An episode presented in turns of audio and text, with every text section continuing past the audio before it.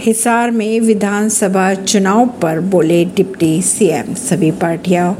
90 सीटों पर तैयारी करती नज़र आ रही हैं। प्रदेश के डिप्टी सीएम दुष्यंत चौटाला ने गठबंधन के सवाल पर कहा कि उन्हें कोई संशय नहीं है। साढ़े तीन साल से मज़बूत सरकार चलाते आ रहे हैं।